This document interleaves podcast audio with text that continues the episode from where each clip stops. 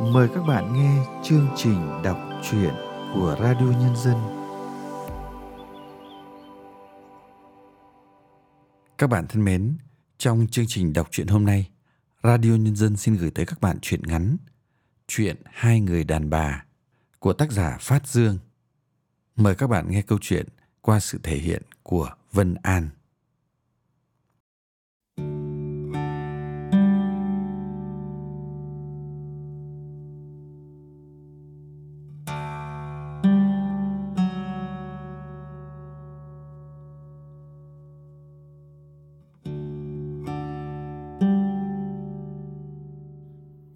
Tư hậu ăn cắp vàng đã đồn khắp chợ, ai còn lưng lửng nghi ngờ, dần già thành tin hết.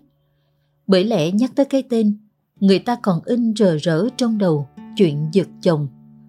Một lần bắt gặp, chín lần không. Biết đâu cái thói chiếm của người đã ăn sâu vô máu người đàn bà đó. Chủ nhân số vàng bị mất, bà Năm Góp, kéo bạn bè dây kính cổng nhà tư hậu đám người mặc đồ bộ đỏ, vàng, chói mắt, bật lên giữa hàng rào châm buộc ngừng ngực xanh. Con gió trong nhà ló đầu ra sủa rân trời, nửa vì hơi người lạ, nửa vì giật mình, sao đám dâm bụt bữa nay trổ mấy cái bông bự chảng. Nhưng vẫn không ác được tiếng người chửi rủa, đòi cho bằng được mớ vàng. Từ hậu vẫn im trong nhà như con cua chui vào hang, không thì người đàn bà đó có thể làm gì được. Người như ngó sen trắng dờn, ai đó xì xầm cũng do vậy mà giành được chồng người. Giỏi ba cái ngón đờn ca, chứ chửi gì ai nổi. Lớn ngứa bước ra, bà năm góp bạc tay mấy cái, chắc nằm liệt giường cả tuần không dậy nổi. Không thấy tâm hơi kẻ cấp máu nóng bà năm góp càng bùng lên tiếng đám đông càng lúc càng bu đen, như xăng đổ thêm vào lửa, ngùng ngục cháy chuỗi âm chát chúa. Âm thanh bể ra văng lên cả trời, rọc vào những đám mây, làm tứa lất phất cơn mưa bụi mỏng giữa trời nắng đẹp. Nắng giòn tươm mặt ngon và thơm hơn trái chuối già phơi đủ ngày. Cộng màn mưa như sương phủ rắc kim tuyến, lấp lánh khắp mọi vật cảnh tráng lệ rung người, mà ai nấy chỉ lo chăm chăm vô coi, chừng nào tư hậu chịu ra trả vàng. Số đông thì mong cảnh đánh nhau, mà người thắng ăn chắc là bà năm cóp khổ đành như cốt củi bám mốc bà hai nhân rẽ đám đông bước vô. Làm như mọi thứ là dòng sông cuộn chảy, còn bà là khúc củi nổi trôi theo, chứ không lần vô con nước xoáy. Thấy bà hai nhân, bà năm góp như có thêm đồng minh. Đó chị coi, trước nó giật chồng chị, nay năng cấp dạng của tôi. Thứ đàn bà này chặt ra đem câu xấu mới hả dạ. Bà năm góp nghĩ vậy cũng đúng, bởi cả xóm đều biết mối thù giữa bà hai nhân và tư hậu. Năm đó chồng bà hai bỏ đi cả năm trời, khi về dẫn theo người đàn bà làm đào hát về kêu là vợ bé sang ba công giường từ tên mình thành tên tư hậu. Đem vàng của bà hai dành dụng bán cất cái nhà mà mọi người đang quay lấy như bầy ông ruồi bu mớ xác mía này. Mày có chứng cứ gì mà kêu nó lấy? Đúng rồi chị, con này nó dữ lắm. Chỉ chờ bà hai nhân lên tiếng, bà năm góp hăng máu lên giọng liền. Nhịp cao rát tai, đứt đột ngột bởi câu hỏi quá sự chờ đợi, ngơ ngác trả lại không gian im lặng kỳ quặc trước khi chuyển qua câu tiếp. Ủa, chị nói việc kỳ vậy chị hai? Tao hỏi mày chứng cứ đâu? Bà hai nhân thủng thẳng lặp lại. Thấy bà năm góp đờ ra, bà đồ vàng kế bên lên tiếng. Lúc sáng tôi đi chợ thấy nó móc túi bà năm rõ ràng. Đúng rồi, đúng rồi. Bà Năm góp hoàng hồn rướng theo. Mọi người cũng hùa vô. Đó, chứng cứ đó. Tao tưởng hồi sáng mày cũng rõ ràng qua nhà tao chờ mượn tiền tới trưa mới chịu về chứ. Bà hai nhân nhếch môi, không rõ đã thành nụ cười chưa, bộ đồ vàng im bặt, mặt sắp chuyển sang màu lá. Đám đông lớn ngớ nhìn nhau. Mai mốt giữ đồ cho kỹ. Bà Hai Nhân quay đi, quăng lại bịch ni lông, bên trong có hai chiếc nhẫn vàng xuống đất. Mặt bà Năm Góp đang chảy ra, lập tức săn lại, nhào tới chụp bịch vàng hề hề. Hổng ngờ tôi làm rớt, cảm ơn chị hai nhiều ngang. Đám đông thất vọng giải tán, tư hậu vẫn không thấy bước ra, chỉ còn tiếng chó sủa lanh lanh giữa buổi chiều đang lộng lẫy.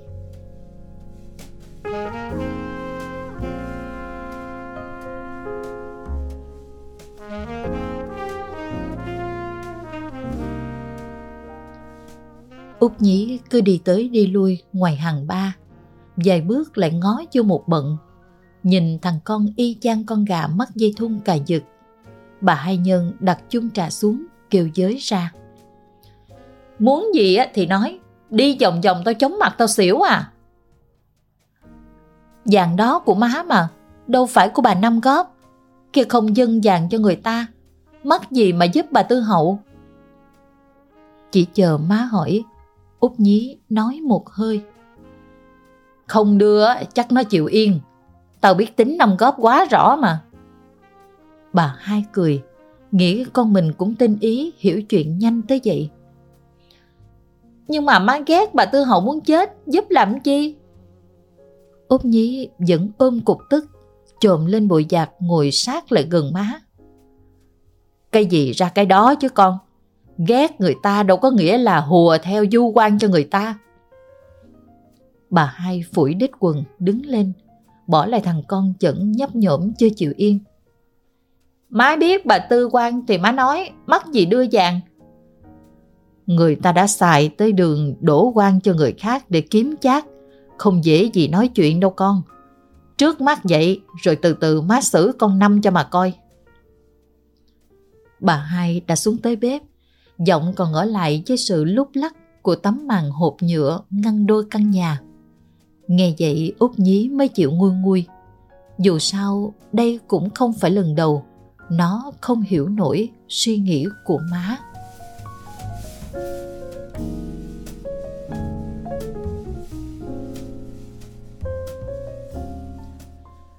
Thương nhau cụ ấu cũng tròn, ghét nhau cụ bồ hòn cũng méo.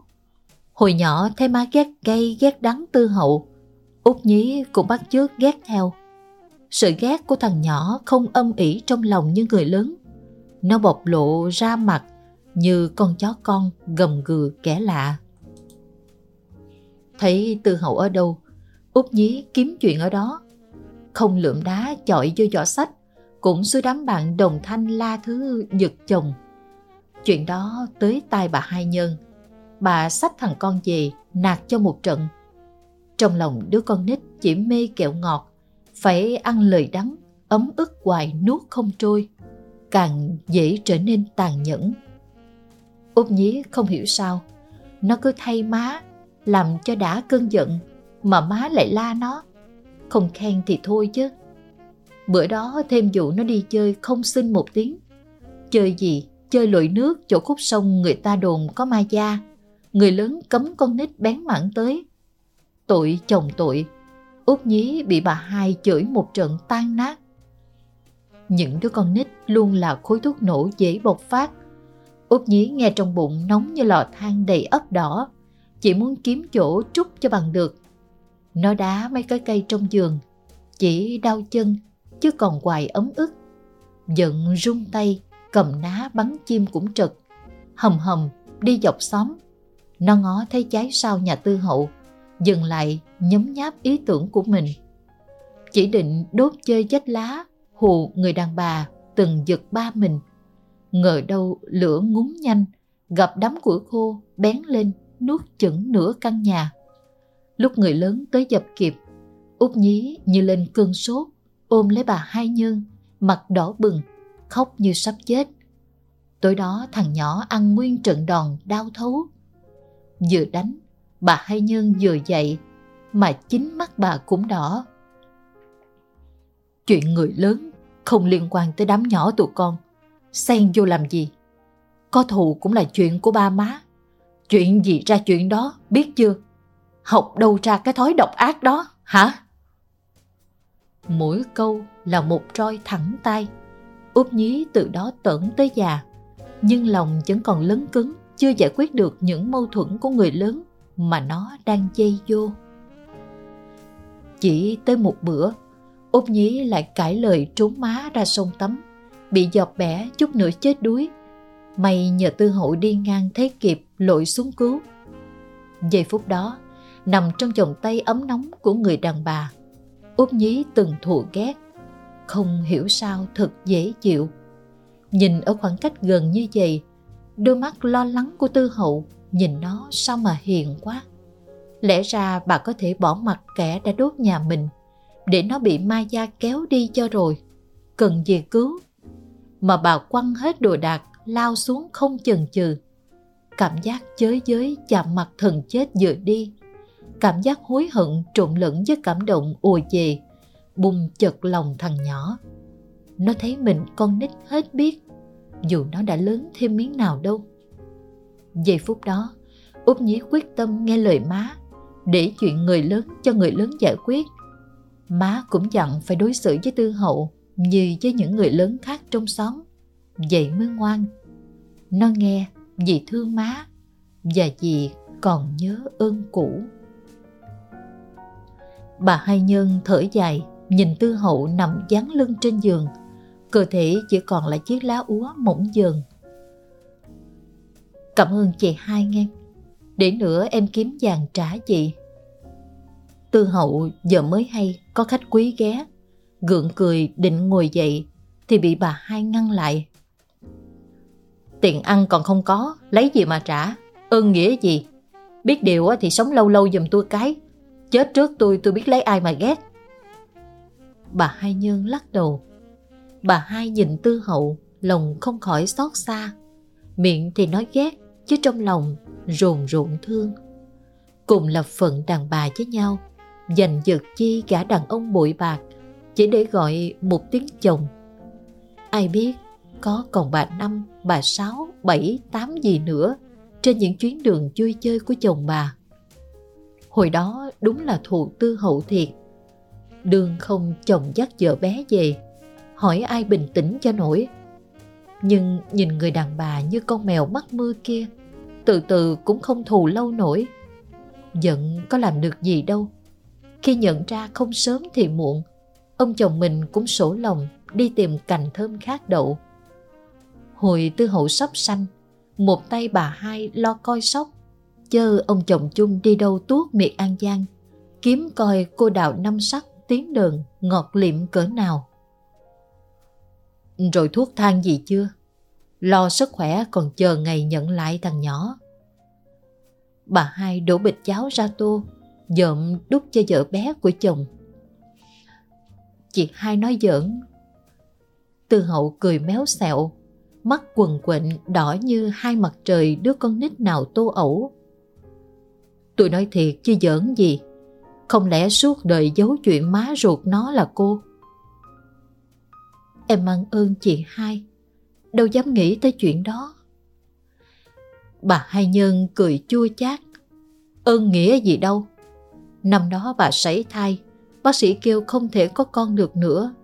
Bầu ngực căng tức sữa, cơn đau mỗi đêm đâm vào ruột quặn từng cơn. Giờ hay tư hậu sanh thằng nhỏ, tạng người yếu không có sữa. Ban đầu bà hai cho bú thép, sau ngỡ ngàng tư hậu xin bà nhận nó làm con ruột. Đừng để người ta biết nó là con vợ bé, ngốc đầu sống sao cho được với chèm pha.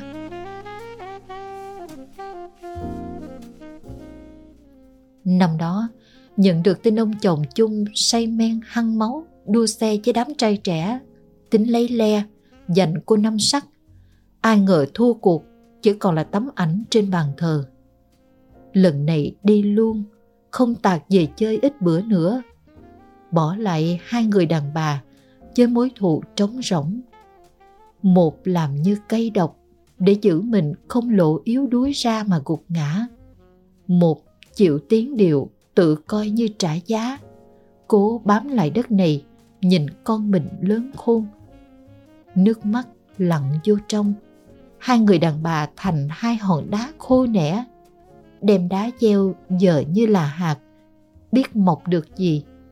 Chỉ biết dù có ghét nhau, cái gì vẫn phải ra cái đó.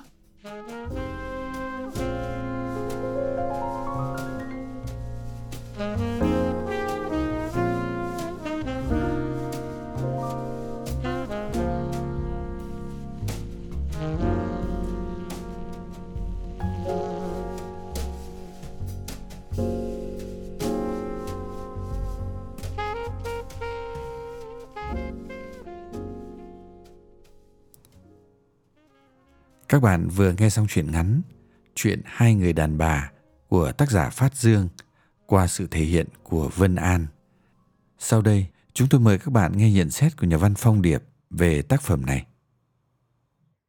Ngay từ những dòng đầu tiên, tác giả đã dẫn người đọc vào một bối cảnh vô cùng căng thẳng.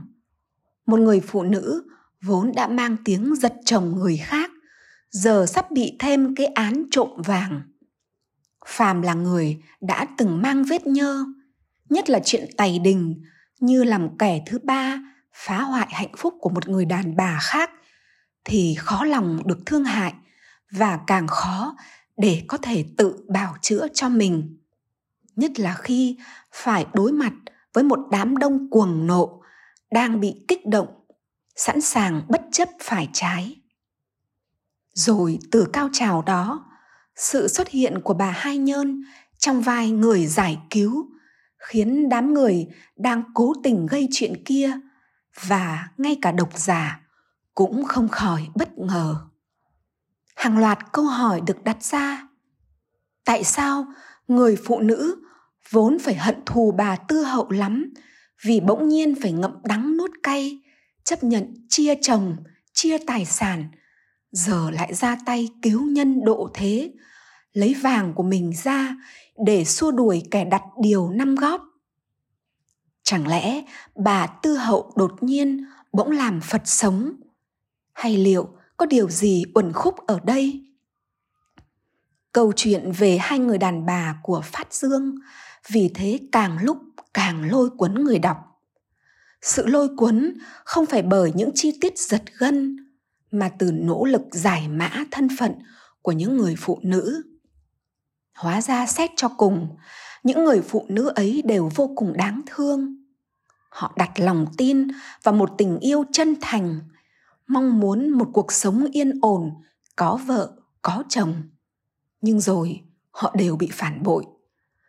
Và rồi từ trong chính đau thương, tuyệt vọng, họ thấu hiểu cho nhau, biết thương xót cho nhau tôi vô cùng ám ảnh với đoạn kết của truyện ngắn.